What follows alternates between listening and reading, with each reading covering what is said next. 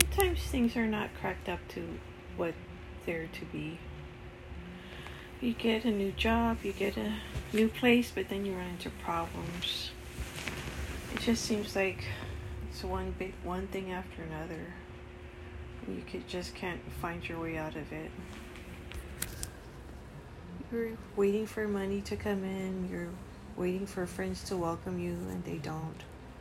It's just like kind of one thing after another. So sometimes the grass is not always greener on the other side. And you just have to go with the flow.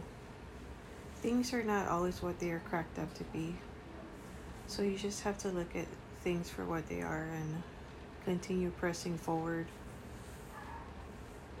So, how do you deal with things that are challenging you in your life situation?